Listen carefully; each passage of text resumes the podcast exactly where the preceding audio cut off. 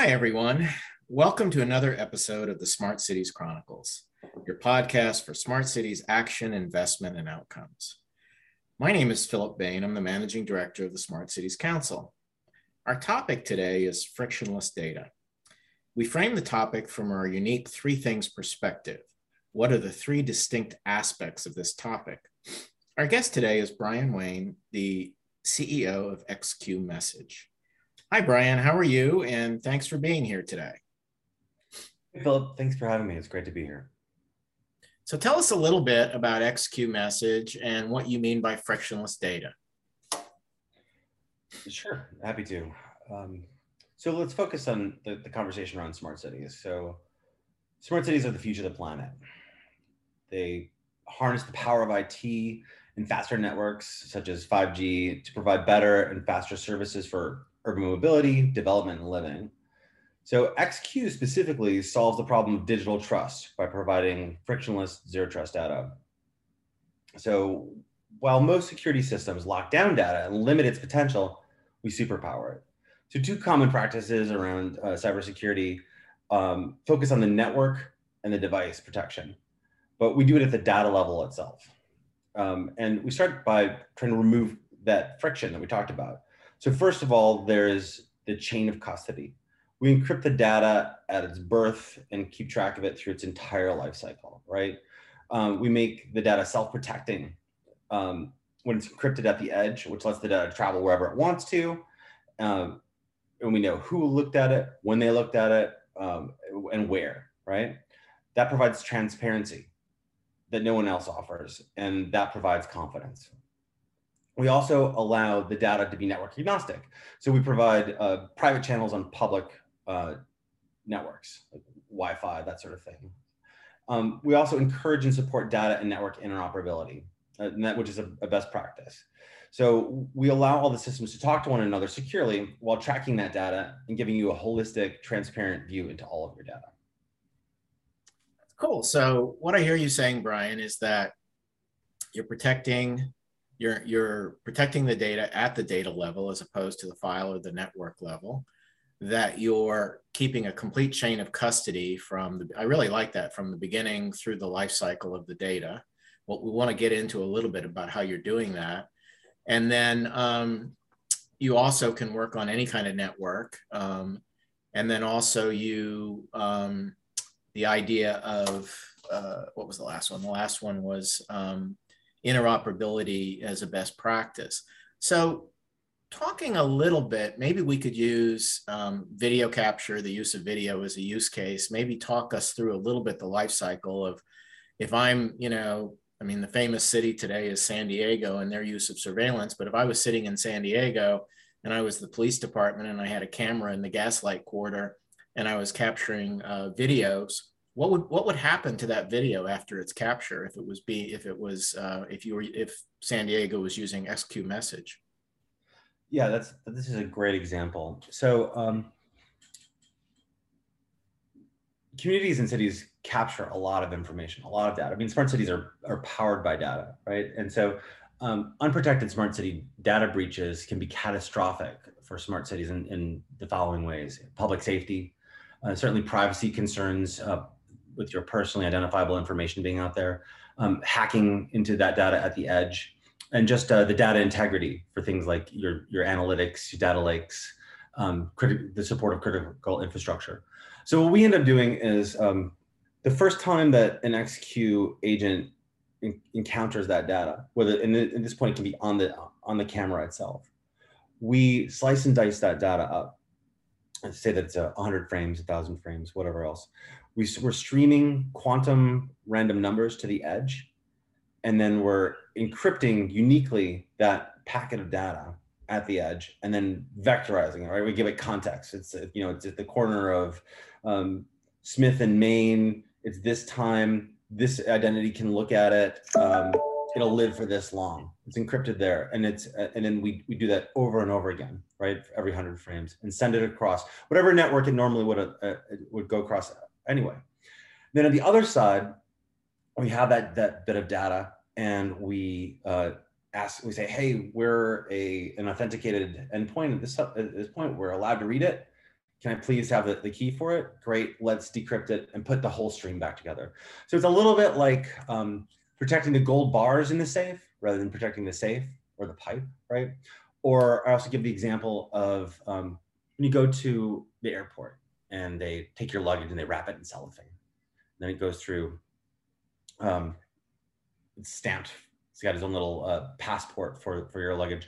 Well, what we end up doing is opening up that luggage and wrapping all the shirts and trousers and pants and your, you know, your hairbrush in cellophane separately, sending it through whatever uh, like airline that it normally would go through, whatever route it would go through, and then unwrapping it at the other side and putting your luggage back together.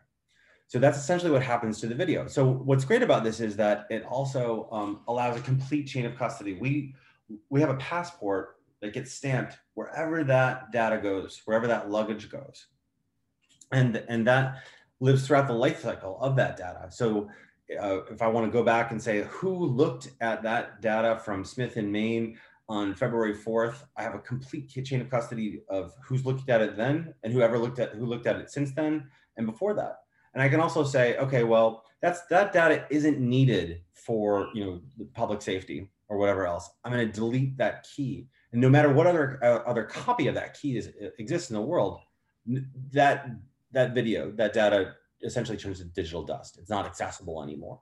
So it, it, provides complete transparency on both sides of like what happens to the data and then, you know, where it is.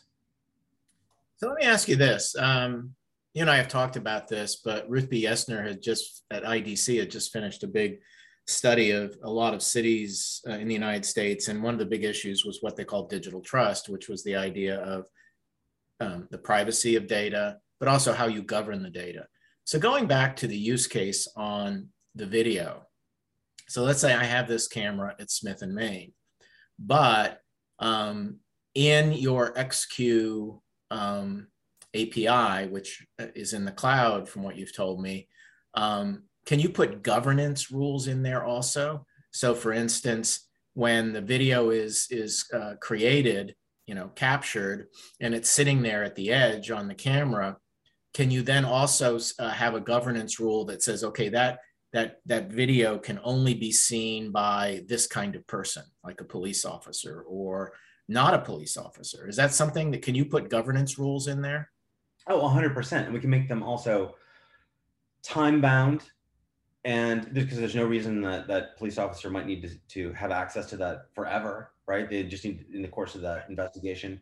You can think of it also for any type of um, public data that's stored say for instance like the department of transportation right it's got everybody's records which is super terrifying um, and that maybe i have a vendor a city vendor that i want that needs access to that so for a certain period of time we can say okay rows x through z we're going to allow um, good good software vendor over here access to this for a month they can download that and use it And i'm to have a record of, of, of how they use it every time that they use it and then afterwards, I'm to deprovision them. So even if they have a copy of that data on their, on their hard drive, I'm to take back that access, right?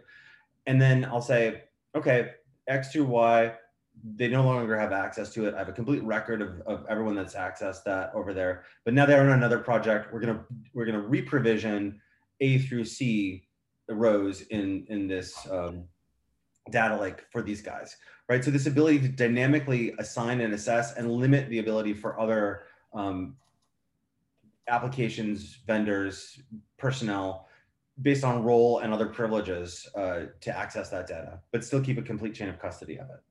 So not only is the data um, protected at the data level, the governance is integrated at the data level. And it, as you say, it can be time bound. So if I'm the city of San Diego, and let's say I am the I am the custodian of that video. I could set the rules going into the future about how that video would be used, correct? Oh, 100%. Like we deal with this with um, real estate quite a bit. Uh, so for REITs or any, any sort of contract, you have to keep a, um, a copy of that for seven years, that, that file, that contract. Then afterwards, you have to make sure that you get rid of it. Well, how do you know who's looked at it or if they have a copy of it or if there's duplicates of it somewhere else? Well, A, you'll have a, a, list of everyone that's had access to it if it's encrypted with XQ. And B, you can say, you can delete that key remotely. And then that wherever the other copies of that are, it basically turns to digital dust. So this is great for also sharing between between municipalities. So say that I want to share flood data um, between like three close knit communities, um, but I want to make sure that I know, um, you know, where it was, where it went, who looked at it, and they should only have it for you know th- this period, like one fiscal year. I can do that on a on a data level, on a file level, on a transmission level. You have an incredible amount of, of capabilities and the ability to reprovision that data remotely. That's cool. Now, you told me the other day uh, some good news. You had been issued a patent for this technology, correct? Pretty exciting stuff. Yes, we um, are. We have a quantum resistant zero trust uh, data architecture that we've been given a patent for, and um, when we say uh, quantum resistant, we're really saying uh, state sponsored attack proof, right? So we're protecting against data exfiltration, ransomware, um, providing compliance and logging uh, of all the data, as we said before. And uh, this is a unique data centric approach to um, you know, information protection that you know, we've uniquely been offered a, uh, a patent for, which we're really excited about. That's great. And then and then the quantum resistant is really future proofing the solution so that any of your customers that invest in it know that um, for a conceivably good period of time that it will um, it can resist penetration and um, and you know uh, misuse. So with that, Brian, thank you very much for your time. Um, I think these three distinctive points are really clear: frictionless, uh, complete chain of custody, um, network agnostic, um, I'll add two more quantum resistant and a patent, which is really cool. So oh, interoperability. and inter- we don't want to forget that. Don't but thank you very much for your time. This is really interesting and look forward to talking to you again. Thanks. it's been a real pleasure. Um, anyone that's interested in following up, uh, xqmsg.com, you can uh, visit our website for more information. Thank you so much, Philip. I really appreciate it. Thanks, Brian. Take care.